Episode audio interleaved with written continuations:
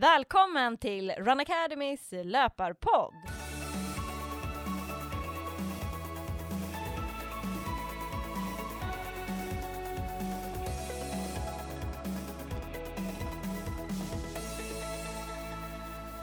Det här är podden för alla er som gillar löpning. I dagens avsnitt ska vi, Petra och jag, Johanna, prata med Simon Gustafsson från Umara. Simon är biomedicinare och vd och grundare av nutritionsbolaget Umara. Det här kommer bli ett spännande avsnitt där vi får djupdyka i hur man ska tänka kring energi under lopp, men också inför lopp, på träning och dagarna innan. Vad säger du, Petra? Ja, jag ser fram emot det här jättemycket. Speciellt när man är utbildad nutritionist så är det extra spännande att höra vad han har att säga om det. Mm. Hej Simon och varmt välkommen till Run Academys löparpodd. Du kan väl kort berätta vem du är? Absolut, tack så mycket för att jag får vara med. Men jag är Simon, grundare och vd för Umara, idrottsnutritionsbolaget. Jag brukar vilja först benämna mig som biomedicinare och konditionsnörd. Men 2013 så blev jag även företagare och har riktat in mig mot en framställning av idrottsnutrition. Innan jag startade Umara så, sen 15 års ålder så har jag alltid haft en kärlek till konditionsidrott. Jag har gjort väldigt mycket olika typer av äventyr. Och lite grann går igång på att, inte jäkla som människor, det låter jättekonstigt, men en stor del av det som jag går igång på är att använda litteratur, vetenskaplig forskning och applicera det till idrottsprestation. Därför har jag 2016 cyklat genom hela Sverige på bara vatten, trots att jag hade ett idrottsnutritionsföretag i ryggen. Jag bevisar egentligen enligt många att man inte behöver mina produkter. Jag är företagare, akademiker, idrottsnörd, men gillar verkligen idrottsprestation. Och att idrottsprestation är svart och vit. Det är inte en svart och vit bransch eller liksom grej, utan det är ganska grånyanserat. Lite spretigt kanske, men det är väl jag skulle vilja säga. Vad kul att ha dig med. Det ska bli spännande att få prata med dig. Det är superintressant det här, och framförallt med energitillskott och hur man tänker kring olika lopp där. Det tänkte vi fokusera lite extra på. Mm. Hur man ska tänka på olika lopp om man springer 10 kilometer, halvmaraton och maraton. Har du några förslag? Absolut. Jag brukar alltid börja med säga att ambitionen styr. För man kan springa, jag cyklade genom hela Sverige på bara vatten 2016, och det var ju varför gjorde jag det? Det kan ju inte vara smart. Och det var det givetvis inte. Inte ett idrottsprestationssynpunkt för hastighet, men idrottsprestationssynpunkt lösa uppgiften, så är det en jättestor prestation. Men om man trattar ner det till löparevent, om man ska springa 5 kilometer eller maraton, 5 kilometer, så har idrottsnutrition inte speciellt mycket betydelse alls egentligen. Man ska vara laddad inför start, man ska inte vara för nervös. Jag brukar säga alla prestationer under 30-40 minuter, då vill du vara bekväm. Du vill kunna ha en mage du kan lita på. Du vill kunna känna dig lätt och fin i kroppen. Alltså du inte har någon tung måltid. Man har inte kolhydratladdad som inför Vasaloppet på glada 80-90-talet. Man känner sig tung och illamående nästan för att man har så mycket frukost i magen. Så mellan 5 och 10 kilometer ungefär, där är idrottsnutrition under aktiviteter utav väldigt liten betydelse. För de allra flesta så har man väldigt stor effekt av att bara skölja munnen med någonting eller ta en muggsport kanske vid 5 kilometer. Och för att då får man någonting som kallas för en neurologisk anpassning, en neurologisk släppning utav spärrarna. Att man känner sig piggare än man egentligen är. Men efter 10 kilometer, Det är då det händer grejer. Här händer det grejer. Och de flesta brukar säga att men, runt 90 minuter då har man gått in i väggen. Och det är ju ett extremt slaskigt uttryck. För man kan gå in i väggen efter 45 minuter och man kan gå in i väggen vid 3 timmar. Allting kommer ner till intensitet. Men springer man på lite halvansträngd intensitet och en glad motionär och kanske springer, låt oss säga, Göteborgsvarvet mellan 1:35 och 2 timmar kanske man kan säga. Då är 90 minuter en ganska bra rekommendation. Eller att här börjar det. Här blir det viktigare med kolhydratsinförsel under aktivitet. Och då är devisen och rekommendationerna lite ofta. Många vill gärna ta när man blir trött. Men då är det alltid för sent. Eller inte för sent, det hjälper till givetvis. Men det hade kunnat ge mycket bättre om man hade börjat tidigare. Så jag brukar rekommendera om man kan börja någonstans man är helt ny till det. Någonting varje halvtimme. Men jättegärna någonting varje 20 minuter. En gång i kvarten eller 15-20 minuter. Då har du en plan som funkar för man motionär upp till elit egentligen. Mm. Är det då fokus på, jag tänker så här, vad ska man ta under de här, om man tänker att man kanske lägger sig på att köra varje 20 minuter, vad är då fokus på att ta? Ska man ta sportdryck, ska man ta gel eller hur ska man tänka? Kroppen styr vår energimetabolism, alltså det betyder vad vi förbränner. Det finns egentligen 2 typer av substrat eller 2 typer av bränslen kan man säga. Det ena är ju fettsyror och det andra är kolhydratkedjor eller glukos. Och det som styr detta, det är intensitet. Så när man väl springer, springer man jättelångsamt, säg att du går, då har man en väldigt hög fettförbränning och väldigt låg kolhydratförbränning för att det finns så mycket syre till övers. Så när man väl börjar, när väl går intensivt eller är intensivt i relation till sin kapacitet, då är det kolhydrat man börjar få i sig. Och då finns det väl egentligen 2 alternativ som är enkelt för kroppen att ta upp. Och det handlar om enkla kolhydrater. Alltså då är gel och sportdryck jättebra. Skillnaden mellan gel och sportdryck är att det gäller hårt blandad sportdryck kan man säga. Annars så är det inte så stor skillnad mellan. Vissa fabrikanter har det lite förtjockningsmedel så att det ska bli lite syltaktigt, lite så här, inte så rinnande. Det är ingen skillnad egentligen när det gäller sportdryck i sin upptagshastighet om man inte är kraftigt dehydrerad. Är man kraftigt dehydrerad, alltså uttorkad, då behöver man dricka mer sportdryck och framförallt mer vatten överlag. För då kommer magen annars bli jätteirriterad om man trycker i sig en gel. Eller banan eller whatever egentligen. Men komplexa kolhydrater, det brukar ofta magen balla ur ganska tidigt när man tar. Så tar man en bulle 20 minuter in och man ligger precis på tröskeln så får majoriteten av människor lite magknip.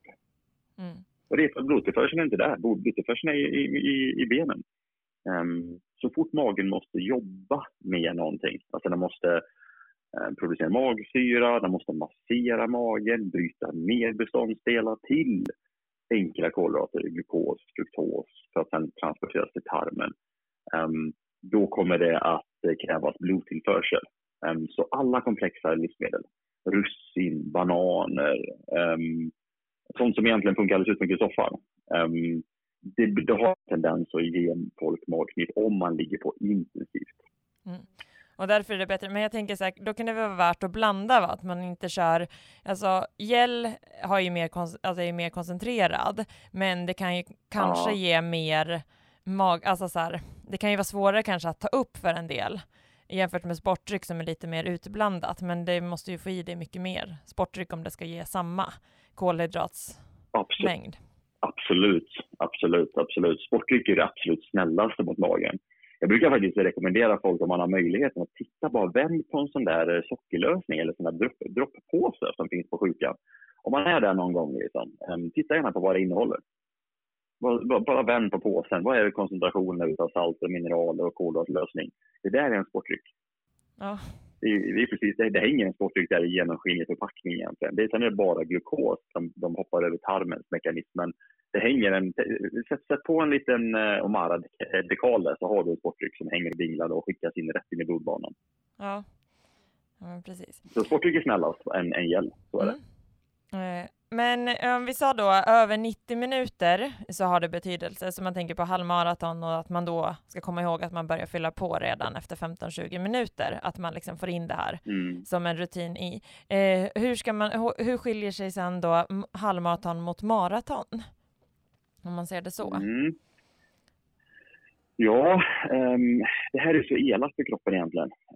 Man kan säga att vi har glykogenpåslag som räcker i ungefär, alltså i hård intensiv aktivitet, mellan 45 till 60 minuter. Därefter så går det ganska fort innan vi får en muskulär utmattning. Är vi elit så kommer den mer drastisk. Är vi motionär så kommer den gradvis hela tiden tyvärr. Så halvmaraton, då är det liksom tidigt för 20 minuter. Maraton är samma egentligen, för att man rekommenderar mer energi. Men det här blir väldigt problematiskt, för här får vi väldigt många magproblem. För de flesta springer inte maraton i träning. Man springer ofta 10 kilometer, kanske något långpass upp mot 2 mil. Väldigt få pass är så långa att man träna med energi på samma sätt. Så att det blir nästan som att man springer i fjong nya skor på tävlingsdagen. Så upplever magen det när man trycker i sig någonting var 20 minut men inte har gjort i träningen än. Men rekommendationen mellan halvmaraton och maraton den skiljer enbart av att energiintaget bör vara högre på maraton. Och tittar vi på de internationella riktlinjerna, det är bara liksom så här, vi säger, nu pratar vi gram kolhydrater, inte antal gel, inte sportdryck och sådär. Vi bara tänker gram kolhydrater, så skit i komposition och allt sånt där. Upp till 1 timme, då är det 30 gram i timmen som gäller. Eller det är rekommendationen. Och det är ungefär en gel kan man säga. Eller 1,5 liter sportdryck blandad med 60 gram per liter. Direkt så nu börjar det bli som tekniskt om jag hänger med kanske. Pratar vi 90 gram, 90 minuter?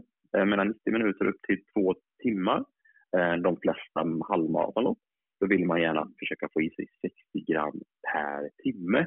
Och tar man någonting var 20 minuter så blir det alltså 20 gram, 20 gram, 20 gram. Och få i sig detta regelbundet. Och man förutsätter att man har en full muskel vid start, magen är i bra skick, allting är liksom okej för att kunna få i sig detta. Och här vet vi också liksom att det nervositet gör att man kanske inte vågar ta i någonting i början. För man är lite orolig i magen och nervös kissa och allt möjligt. Men riktningen är densamma ändå. Liksom. Lyckas man med detta så är det var 20 minut.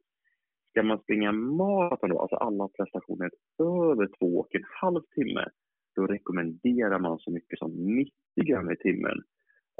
Och att ta 30 gram var 20 minut, det är väldigt få som klarar detta utan att faktiskt träna på energin. De flesta som klarar detta är ofta ganska stora män som löser detta. För att man äter överlag mer energi på en daglig basis. Man har en större tolerans för de här mängderna. Men då hade jag rekommenderat folk att ska man springa maraton, försöka gå ner så mycket som kanske var 15 minut och vara väldigt strategisk med sin energiplan. Här måste man träna på den. Och de flesta som jag har hjälpt med maratonnutritionen, om vi säger de som inte har lyckats med 90 gram hela vägen, de har ofta kört 90 gram första timmen och sen har man gått ner till kanske 80 gram timme 2 och 60 gram timme 3 innan man kanske går ett mål på 10 och, låt oss säga 3,20 till exempel. Så man har en sänkande energischema. Och det låter konstigt, man behöver egentligen mer och mer energi. Och magen blir mer och mer stressad ju längre in man kommer.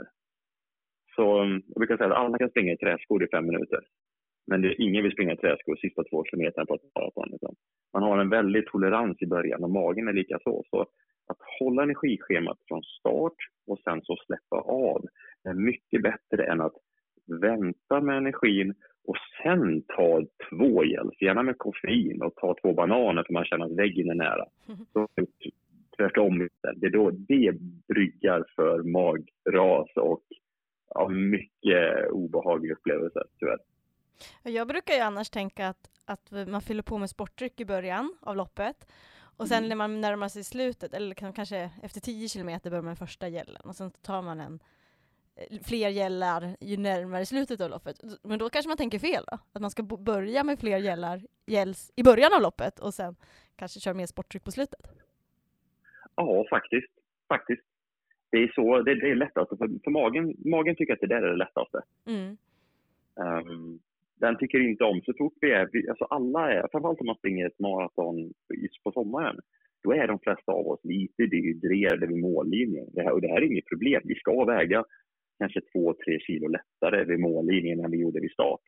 För att vi har tappat, eller varje gram glykogen. Glykogen är ett fint ord för kolhydrater som är lagrat i kroppen.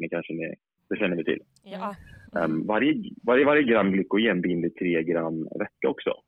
Så har vi 500 gram, säger vi, som en flaskig standard, så har vi också 1,5 liter vatten som är bundet till de kolhydraterna.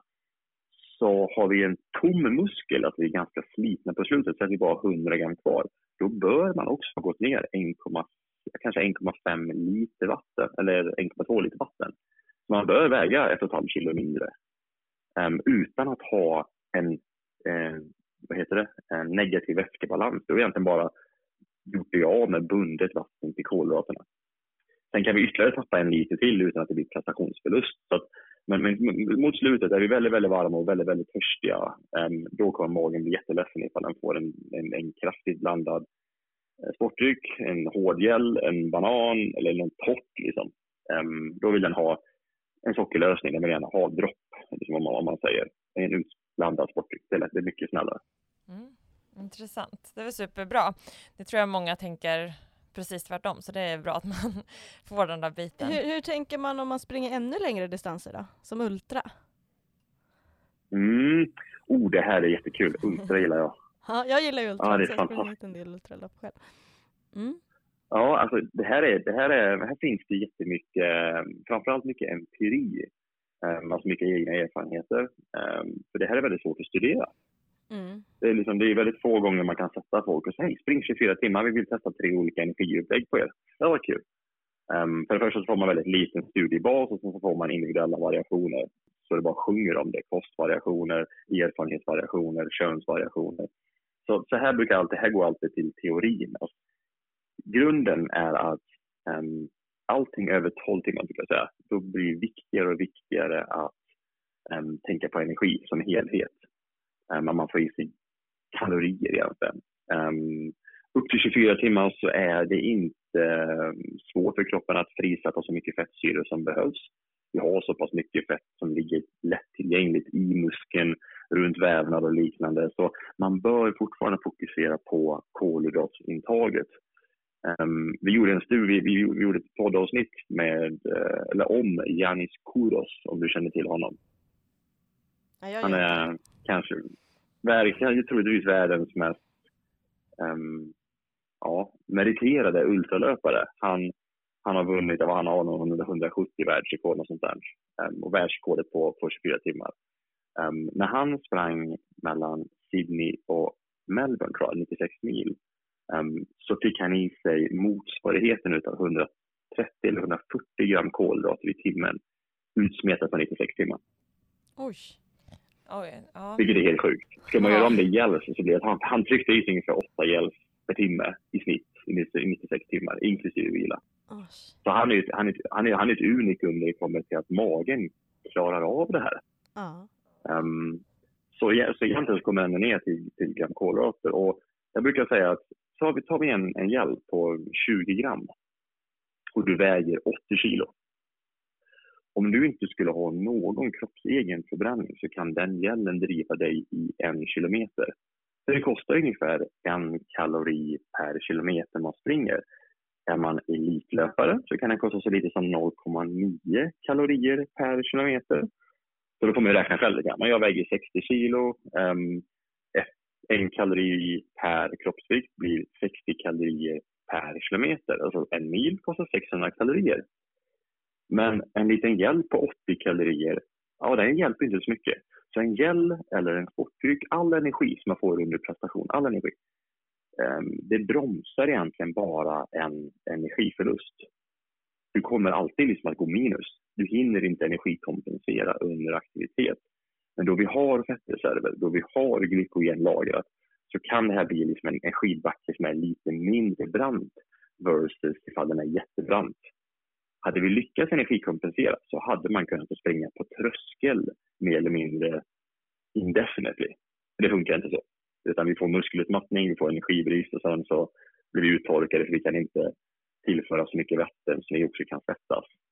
Jag tror att inte värre, men den högsta uppmätta svettmängden som någon löpare lyckades svettas ut var Alberto Salazar i Atlanta.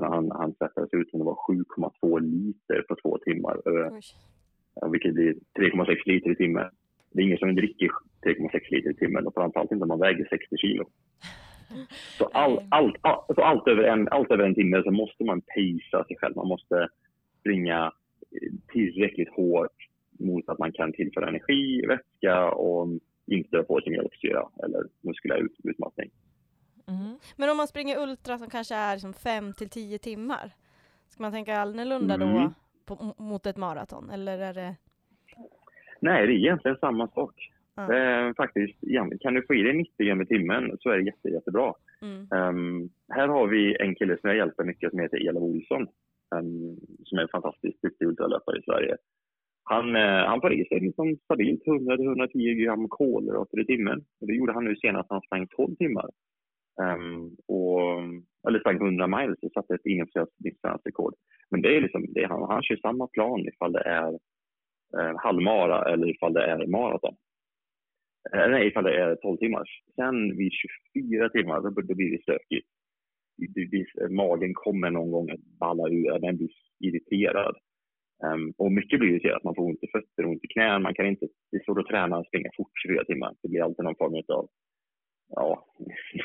gå, jogga, löp, spring grej. Så riktigt långa prestationer är svårt. Men nej, alltså upp till 12 timmar så är det samma tänk egentligen. Man behöver inte inta någon fetter och sådär. Liksom. Det orsakar egentligen bara högre magproblematik eller högre risk i magproblem. Det hade jag sagt att undvik i alla fall helt. Ät någonting om du känner dig illamående.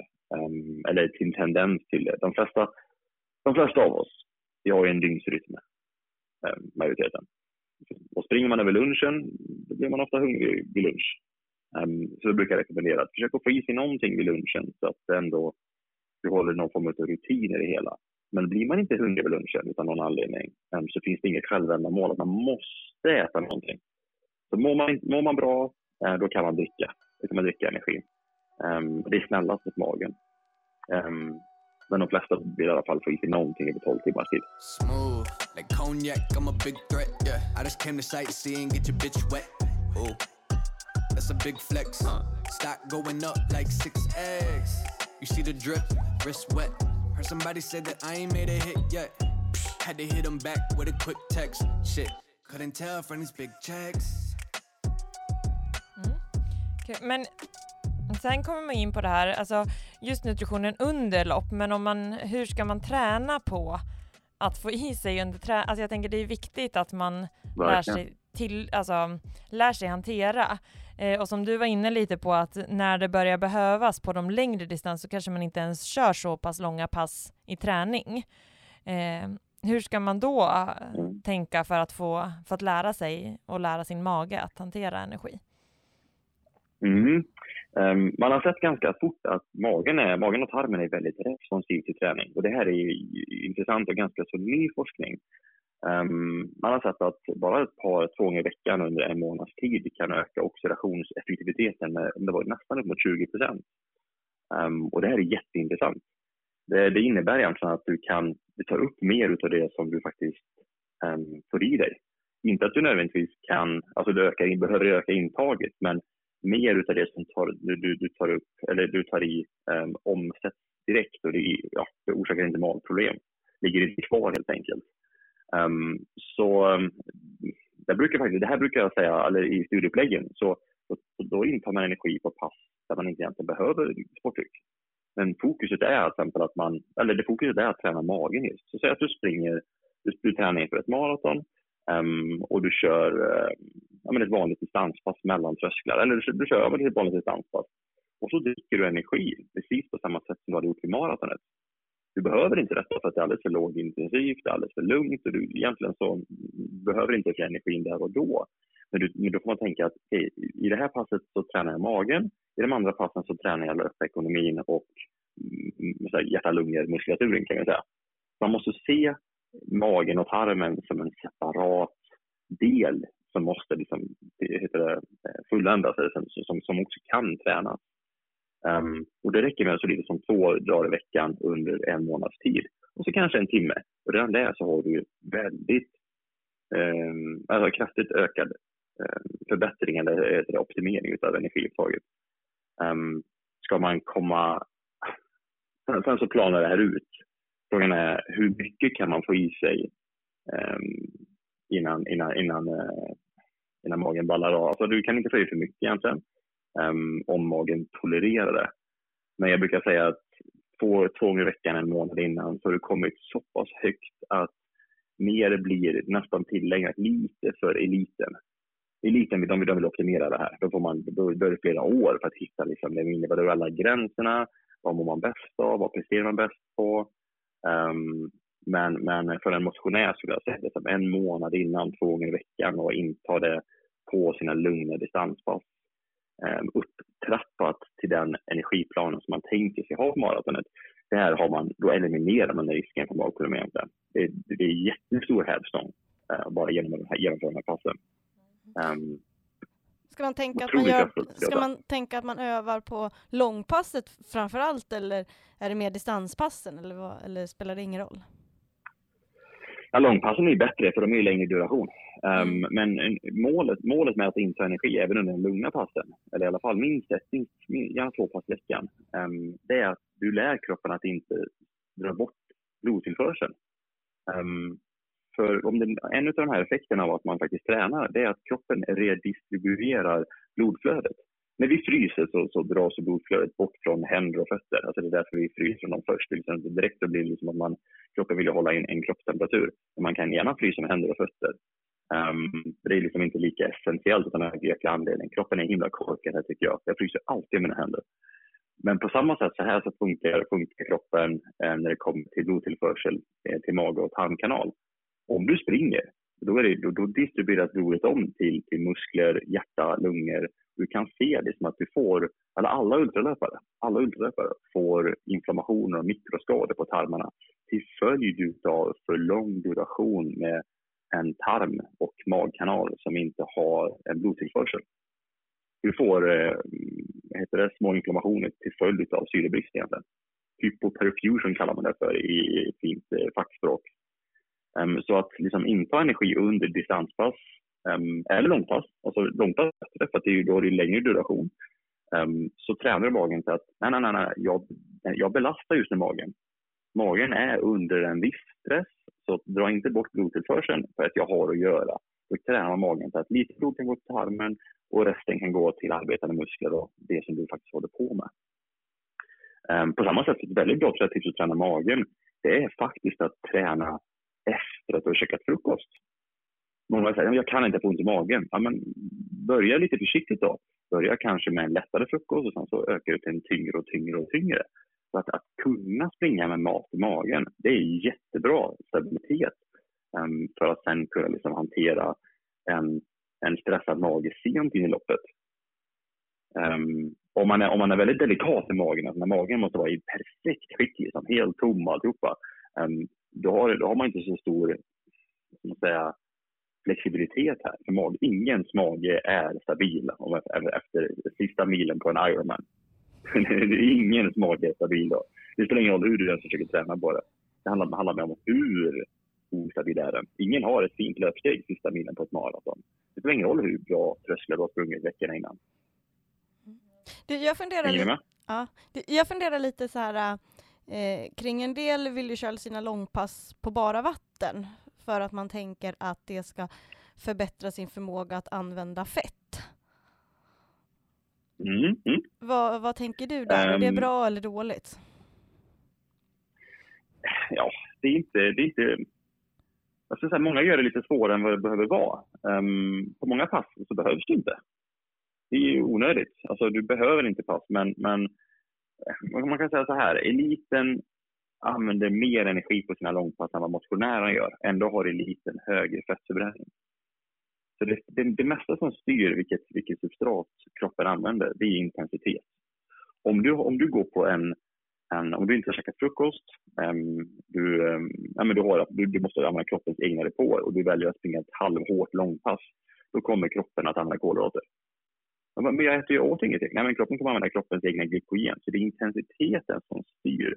Så fort du börjar producera lite laktat, och det här gör man, det finns två olika laktatkurvor. Det finns den första och den andra. Den första är den ventilatoriska tröskeln, kan man säga. Det är då det blir lite jobbigt att snacka. Alltså 70% av maxpuls ungefär för de flesta. Att man har, man bryter snacktempogränsen. Kanske, om man säger 70% av maxpuls, 100, för att man ska få någonting att relatera till, 140 puls kanske. Där är krokarna för många. Där så börjar kroppen att styra om förbränningen till mer kolhydrater. Ligger du på tröskel, att du ligger på, säg 4 millimol vi slaskar till, att du ligger på, här kan du ligga i mellan 40 minuter till 10-20, beroende på hur motiverad man är och vilken typ av distans och erfarenhet. Man ligger på tröskelintensitet. Den intensiteten, då har man 100% kolhydrater. Och det är skitsamma vad man har tränat, alltså vilken kosthållning man har, eller vad man har käkat innan, eller vilken energi man tar i under. Så intensiteten styr vad det är man förbränner. Så om du skulle inta massvis med sportdryck men springa långsamt, så kommer du ha en hög fettförbränning. Hänger med? Så det är alltid intensiteten som styr. Ja.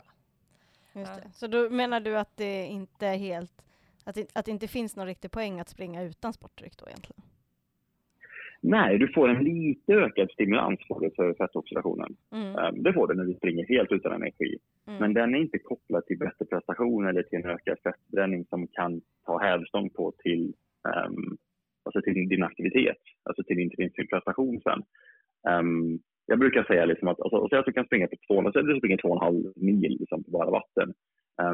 Hade du sprungit 3 mil, alltså 5 meter längre, med sporttryck, så lite som 40-60 gram i timmen, så hade det varit bättre träning för din fettförbränning. För att du hade sprungit längre. Ja, just det. Men finns det också risk... Vad menar du då? Finns det också risk att det sliter mer om man inte fyller på också energi på passet? Absolut. Så att det kan ju också ha en negativ effekt då, tänker jag. Ja, men det är definitivt. Många motionärer lider ut av det här som kallas för allting går halvhårt. Som vi kör, jag säger vi för det är så här småbarnsföräldrar kanske. Men man tycker om att det lugna passen blir aldrig lugna och de hårda passen är aldrig riktigt hårda. För man är alltid lite halvsliten. Och man vill gärna att pass ska kännas. Man vill gärna liksom så här springa till man inte orkar längre och då blir återhämtningen ganska så lång. Är man elit gör man inte så. Man ser alltid till att ha lite extra. Man säger, nej men jag kan nog pusha det 5 meter till. Men då blir återhämtningen så lång att jag kanske måste vila 4 dagar innan det är dags igen.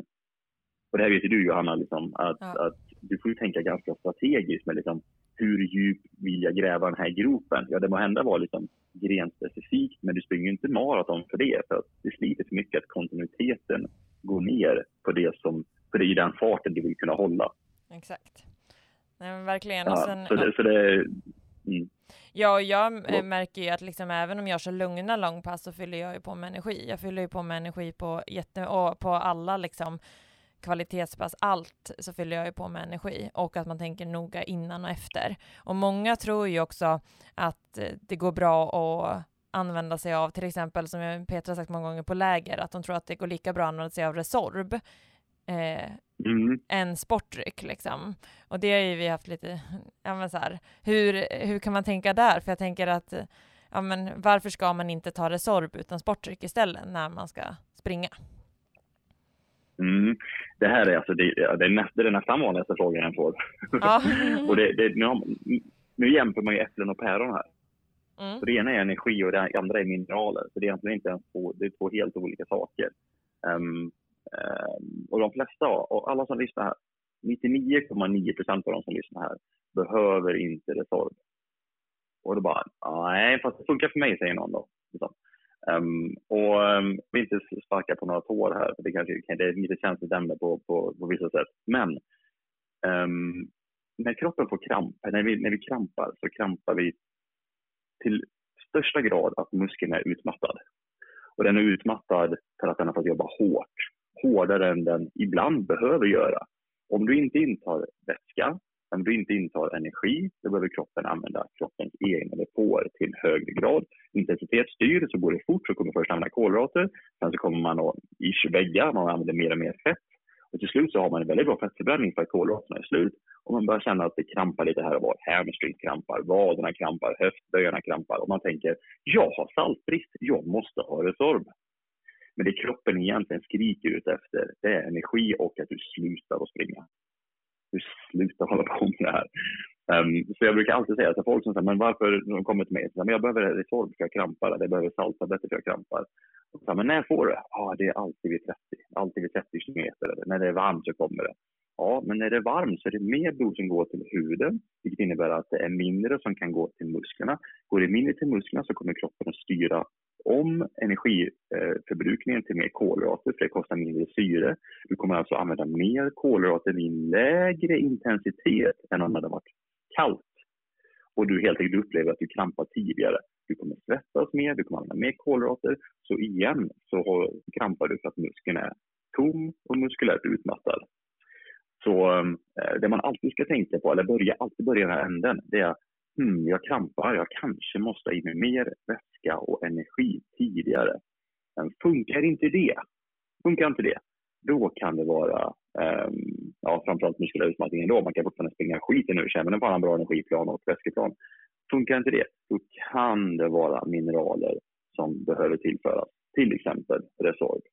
Men om vi har några läkare eller sjuksköterskor som lyssnar här nu, så är det aldrig så att man får peta i folk mineraler eller liksom en hög dos av salt när man kommer in till sjukan, när man har en kraftig krampansträngning.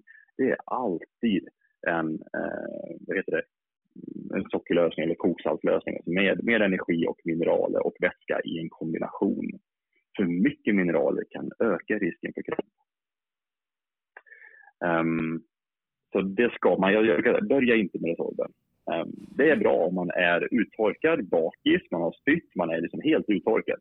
Ja, men absolut, då kan resorb vara positiv. Men även där så är faktiskt sport bättre.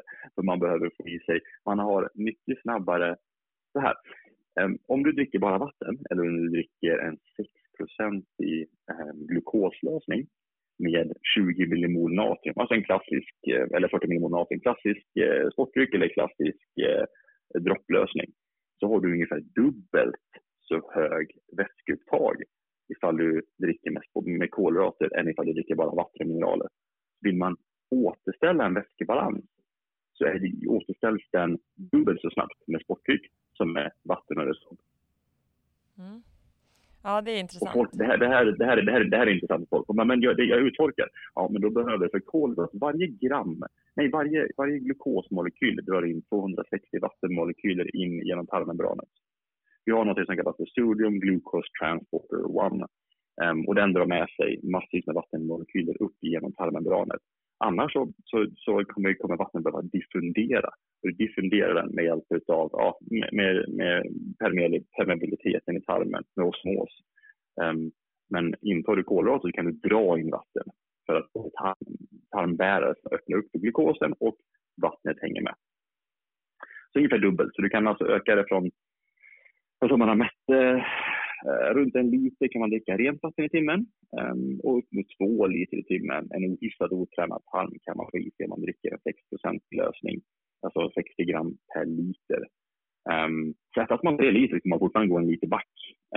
Och under aktivitet är det väldigt svårt att få i sig 2 liter överhuvudtaget, för det skumpar och brötar och blodtillförseln är nedreglerad och allt det här. Men kort och gott, sorb är inte, eller saltabletter ska jag säga, eller saltabletter. Vi har ju saltabletter i vårt sortiment. Men jag brukar säga att det här är en produkt som man bör ha som ett extra verktyg, inte som det primära verktyget.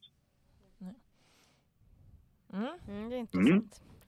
Men vad ska man tänka? Mycket nörderi. Ja, men vad ska man tänka om man väljer sportdryck? Vad är viktigt att tänka på? Liksom vilken typ av sportdryck man ska välja?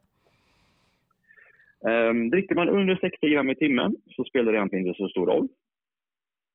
Dricker man över 60 gram i timmen kolhydrater, här måste folk vända på produkterna faktiskt, så är det viktigare att det har en komposition där fruktosen skruvas upp mer och mer.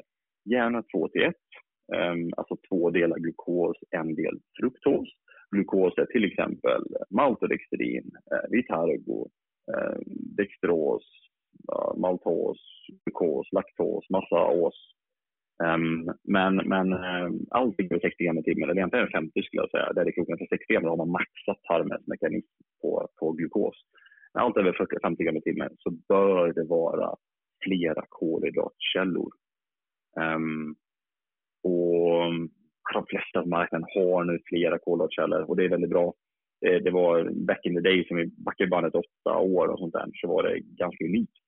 Men nu har de flesta hoppat på och förstå liksom att fruktos är positivt i högre koncentrationer. Vissa gäller håller fortfarande bara på med glukos. Men en glukos-fruktosblandning mellan 1,05, alltså 2:1, eller 1,08. Det är positivt. Och sen att det ska finnas salter och mineraler.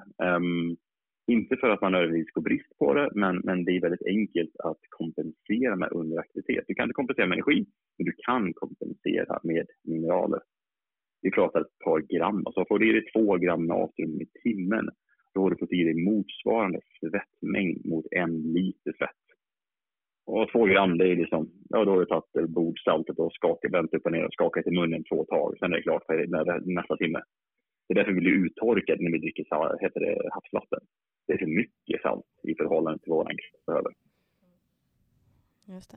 Men vad är det som gör just er sportdryck så unik? Egentligen ingenting. Det är lite paradoxalt. Det är lite kul. Men vi följer forskningen. Och det är det som jag tycker är... Det var därför jag startade de här. Jag är biofiner och idrottsnörd. Alltså jag älskar det teoretiska bakom idrottsprestation. Eller bakom nutrition. Tar vi en, det blir lite sälj här, men det är ändå så här jag ser på det. Jag säger att om någon hade marknadsfört en 240 idag.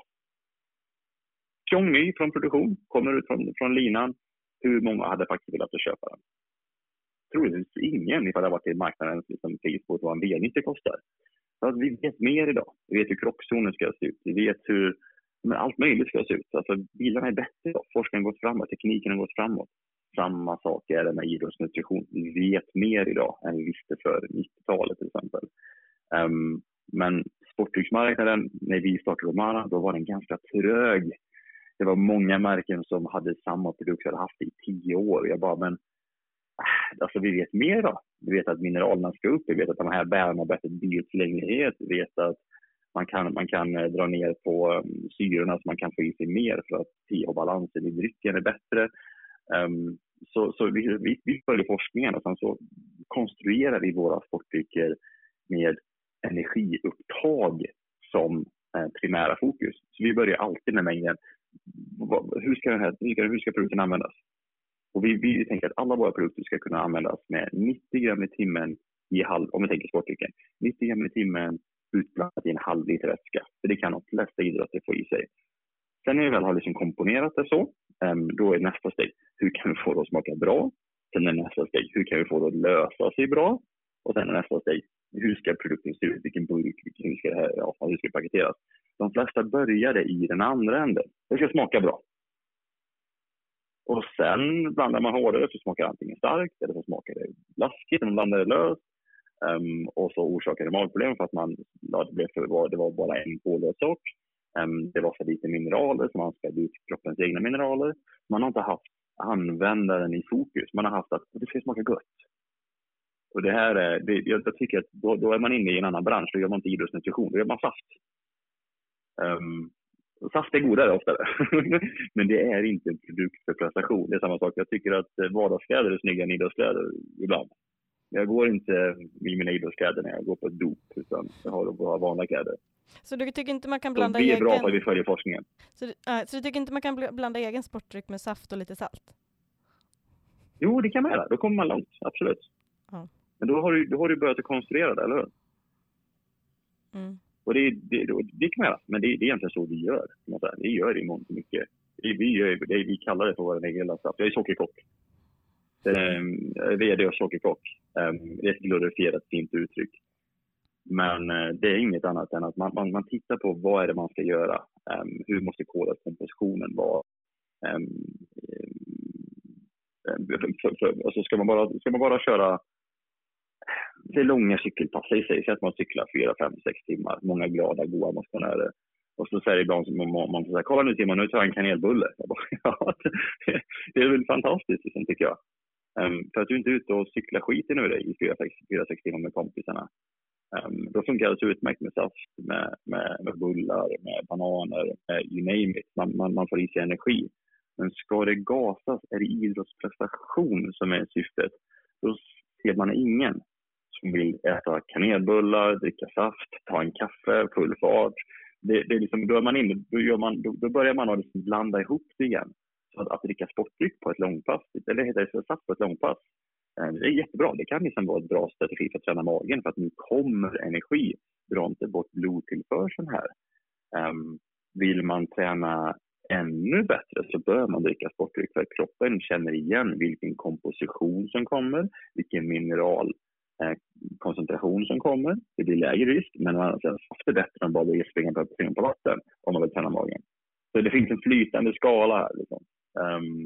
Jag försöker verkligen att folk slappna av. När jag körde mitt andra Sverige-tappning genom Sverige, då ville jag liksom att det skulle synas på media. Så liksom att, fan, visa när jag tar en kanelbulle, vinerbröd. Visa när jag käkar mat. För jag vill att det ska veta. Så det har också sin position, framförallt när det blir väldigt långa äventyr. Det blir så jäkla liksom bajsnödigt, det låter så konstigt i podden, men ja, ni förstår vad jag menar. I heard they checking for me, no one checking on me, so I had to go run up a check. I got the message on me, ain't no flexing on me, my attorney gon' call and collect. Blessings on blessings for me, my successes only made them envious, they got upset. I had to put all their egos in check. I want the money, the power, respect, and I heard you know so-and-so, you not a threat, cause I really know so-and-so, they like my family, so they go pretend that they cool till they busted your motherfucking chest. I'm getting gutted, my flow been like butter, my check in the bank. They see the number. All of my haters feel one of two ways. Really upset that they show some respect. I can't even think about it. I've been up, so read about it. No beat around it. Straight to it. No ring around it. You coming for me? We'll see about it. We'll never see it when I get my feet up. 100 meters where I run the fee up. And go ka-ching and I'm on a pia. I had to re-up on a reel, so you stay the feeder. And put it back into the bit, cause I don't really need it. Jag tycker också det är intressant med det här, alltså det är ju väldigt mycket vad man ska ta, jag menar så här, rödbetsjuice, koffeintillskott, alltså det finns ju massa sådana saker som också är ganska omdiskuterat och många håller på med idag. Och vad är fördelarna med till exempel att dricka rödbetsjuice, och inför vilka typ av lopp ska man göra det? Finns det någon effekt av att ta extra koffeintabletter? Hur ska man tänka där? Mm. Jätteintressanta frågor. För eliten tycker jag definitivt man ska arbeta med allt sånt här. Jag tycker man ska, är man elit så ska man titta på olika aminosyrer, citrullin, arginin, rödbetsjuice. Jag tycker man ska titta på bikarbonat, koffein, beta-alanin, alla absolut. För alla de här grejerna, jag kan citera en bra studie som kom 2016 som tittade på effekten av beta-alanin på alla studier som hade genomförts. De var 16 studier tror jag. Och då såg man att snitteffekten var 2,8% förbättring på time trials och olika typer av mätvariabler. 2,8% på en motionär, det säger han är en bra eller en dålig dag. Men 2,8% på en elit, det kan vara att förflytta sig från näst sista plats till första plats på 1500 meter eller på 3000 meter. Det är så små marginaler.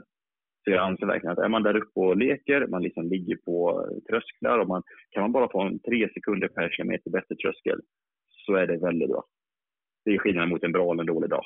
Jag hade en bra dag idag. Ja, vad var skillnaden? Var det energi? Var det att jag var utvilad? Eller att jag kanske hade lite bättre syretillförsel i mina muskler? Lite bättre effektivitet eller vidgade blodkällor eller mer elasticitet i blodbanan. Som till exempel omega-3 har visat sig ha lite samma effekter som nitrater som rödbetsjuice. Men det är fortfarande 1% här och där. Och allting blir inte 1%, 1%, 1% till 7. Utan många gånger kan det bli som liksom att 1%, 1%, 1% blir 2,2. Men för en elit så är det väldigt, väldigt bra. Så är man elit och tycker att man ska hitta och leta och laborera väldigt mycket med det här. Är man motionär, är man det absolut viktigaste, säger jag, alla dagar i veckan. Det är energi. Titta på energi, titta på att man ska må så bra som möjligt. Mår man dåligt av en kolhydratladdning, då ska man sluta. Då ska man inte, då ska man ska må jättebra av en kolhydratladdning.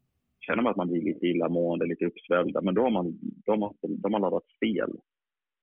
Och då ska man inte göra det. Då ska man liksom dra ner. För du måste må så bra som möjligt. Det är alltid grunden, är att du ska känna som att jag är redo att genomföra mitt bästa träningspass.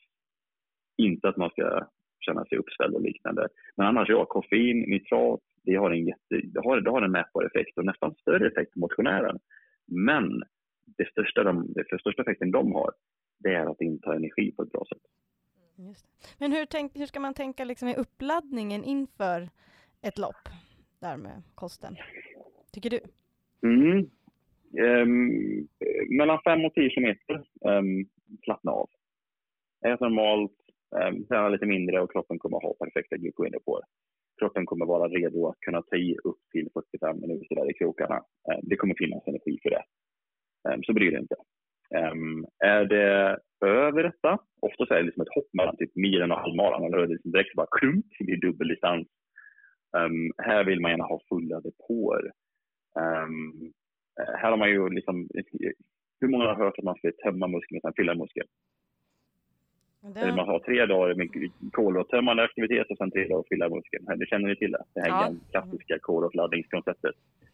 Vet ni när man slopade det i litteraturen? Där man bevisade att inte det behövdes längre. Vet ni när man slutade med det? Egentligen att man såg i litteraturen att det här inte behövdes att göra. Vet ni när det var? Nej, inte när då. Men jag vet att det har varit sådana diskussioner. 91. Och ändå är det supermånga. Ja. Det här är 30 år senare så håller fortfarande folk med. Liksom, nej, men jag tömmer måndag, tisdag, onsdag, sen fyller jag torsdag, fredag, lördag, så tävlar jag på söndag. Eller liksom så det är 30 år senare så har det här informationen från vetenskapliga studier, den har liksom inte nått fram än. Nej. Där man är idag kan man säga att nu har man nästan hoppat bort ett steg till faktiskt. Innan så sa man att man behöver inte tömma, men man vill fortfarande ha 3 dagars fyllnad. Men har man till och med gått lite mindre även där, då vill man egentligen tänka att man har en upptrappning i fyllnaden också. Att man har, så att man ska tävla på lördag. Att man tänker att torsdag så äter jag, eller onsdag äter jag definitivt normalt. Torsdag äter jag lite mer kolhydrater. Jag fokuserar kanske att ta bort potatisen och lägger till pastan istället för den lite mer koncentrerade kolhydrater per kalori, vikt, mättnad typ. Sen på fredag så äter man lite mer ris och kanske istället för att dricka vatten så kanske man dricker saft, kanske en lite sportdryck eller loader. Så att man liksom skruvar upp den medvetenheten i vilka kolhydrater man får i sig. Så nu är det inte dagen innan vill man ha i sig så lätta kolhydrater som möjligt och så lite material som binder för mycket tarminnehåll. Fint uttryck för bajs, eller hur? Så man vill gärna kunna få i sig fortfarande en bra mat som man mår bra utav. Så till exempel grönsaker, det behöver man ha. Men man vill kanske få i sig lite mindre utav gröten kanske. Lite mindre utav komplexa fetter och tung mat. Och då pratar jag om ta stora laxportioner till exempel. Mycket fetter i. Det tar ofta ganska mycket tid för kroppen att bryta ner och tömma. Så jag brukar säga liksom, att sista dagen ät mer, tänk foodmat. Det finns en kategori mat som kroppen tar upp ganska så enkelt och inte bildar så mycket gas utav. Det brukar vara ris är bra, citrusfrukter är bra, apelsin, banan, äpple är lite mer gasbildande, undvika bönor, äta mindre, eller äta fortfarande grönbladet, absolut. Liksom, spenat, broccoli är väldigt bra kost fortfarande. Men kanske lite mer frukter till müsli, lite mindre müsli om man säger. Och kanske tänka att man äter dricker med lite mer juice än med mindre vatten om man säger. Så man börjar titta på mer kolhydrater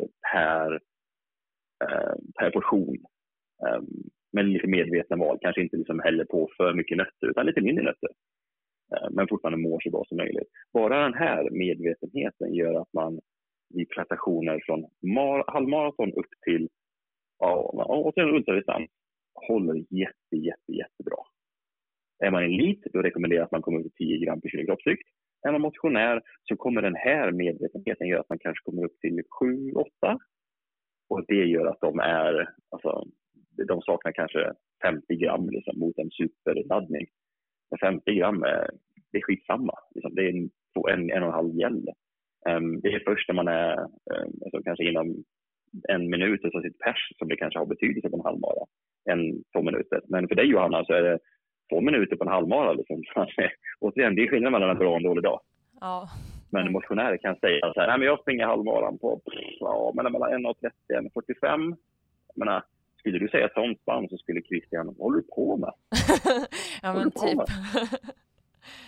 Ja nej, så. Där är varje liksom, minut verkligen superstor betydelse. Så att det är... Ja, precis. Så där ska jag tänka liksom, men då vill man ändå ha muskeln ska vara full. Men 10 gram kolhydrater per kroppsvikt, det är positivt. Men det räcker även för dig skulle jag säga. Även för dig. Skulle du känna att du är lite sådär, nej men jag känner mig tung i illamående. Alltså, nej, det här är för mycket. Man backar bak då. Ja. Backar bak alla dagar i veckan. Ja. Jag brukar försöka tänka redan 4 dagar innan att jag ska få i mig lite extra kolhydrater. Ja, och det är inte dumt. Absolut. Det är inte dumt. Och så brukar jag dricka sportdryck sista dagarna för att fylla på lite extra. Ja, jag hade en kompis, jag ska inte hänga ut honom här nu, men han är en väldigt, han kan vara en bra referens i alla fall. Han hade alltid magproblem på sina Ironman.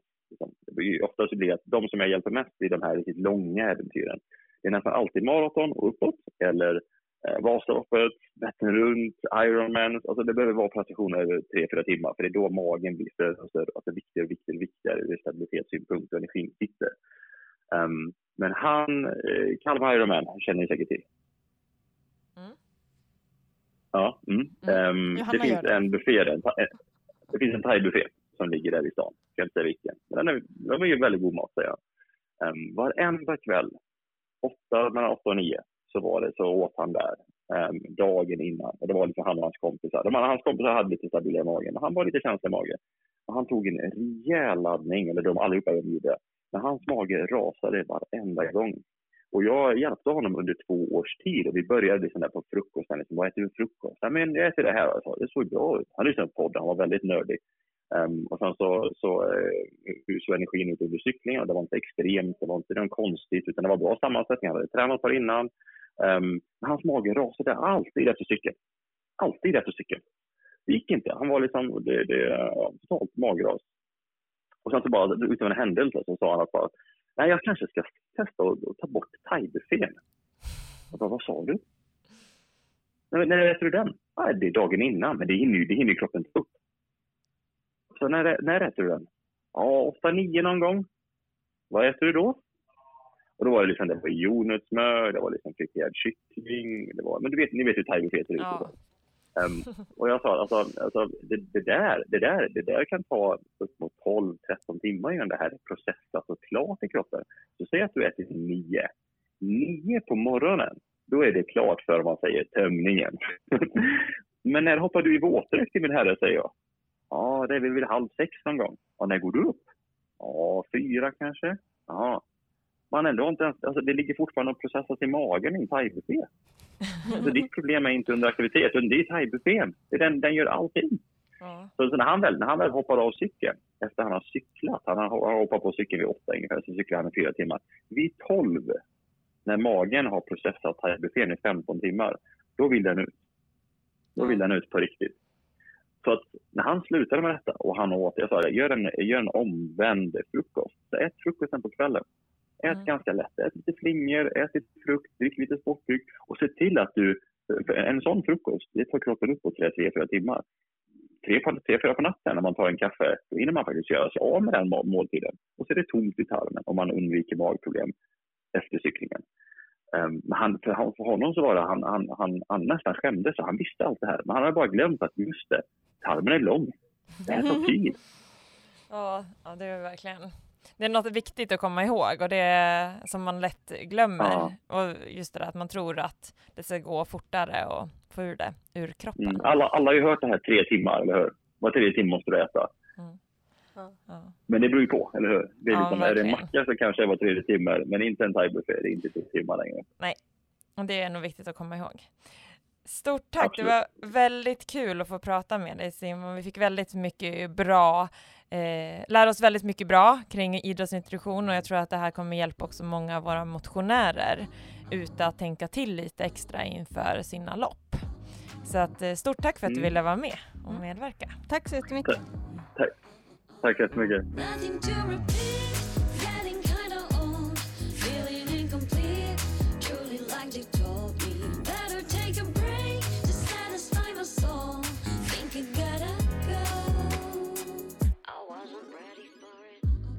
Alltså wow, vad det här var spännande att lyssna på. Så mycket man fick lära sig. Ja men verkligen. Många viktiga saker att ta med sig. Och som jag tror, alltså jag tycker att extra intressant är ju det här med resorb versus sportdryck. Och skillnaden där. Men också hur man ska lägga upp själva planen. Att man tänker att man ska fylla på med så mycket energi på slutet av ett lopp. Men istället ska vända på hela steken. Så att, exakt. Ja. Ska vi försöka sammanställa det vi har fått lära oss? Absolut. Vi kan väl sammanfatta med 5 tips. Ja. Mm. Vad skulle du säga första tipset? Ja, första tipset är att man inte ska vara rädd att använda sportdryck. Att det har en stor fördel. Och att man också vågar använda det på träning. För att använder du på träning så kommer du tåla det bättre. Eller magen kommer tåla det bättre. Och kunna ta upp mer energi under själva loppet sen också. Mm. Sen nummer 2 skulle jag säga att är att man lägger en plan, en energiplan för sitt lopp. Och speciellt då på lopp som är längre än 90 minuter, alltså från halvmara och upp till maraton. Att man lägger en tydlig energiplan, att man fyller på med energi var 20:e minut så att man får en regelbundenhet i det ända från start. Och nummer 3 är att också lite där när man tänker på energiplanen, att man ska se till att man framförallt fyller på i början av loppet. Och inte som det oftast blir att man börjar dricka vid slutet. Men då blir det nästan lite för sent. Och då är det lättare att man får magproblem också. Mm.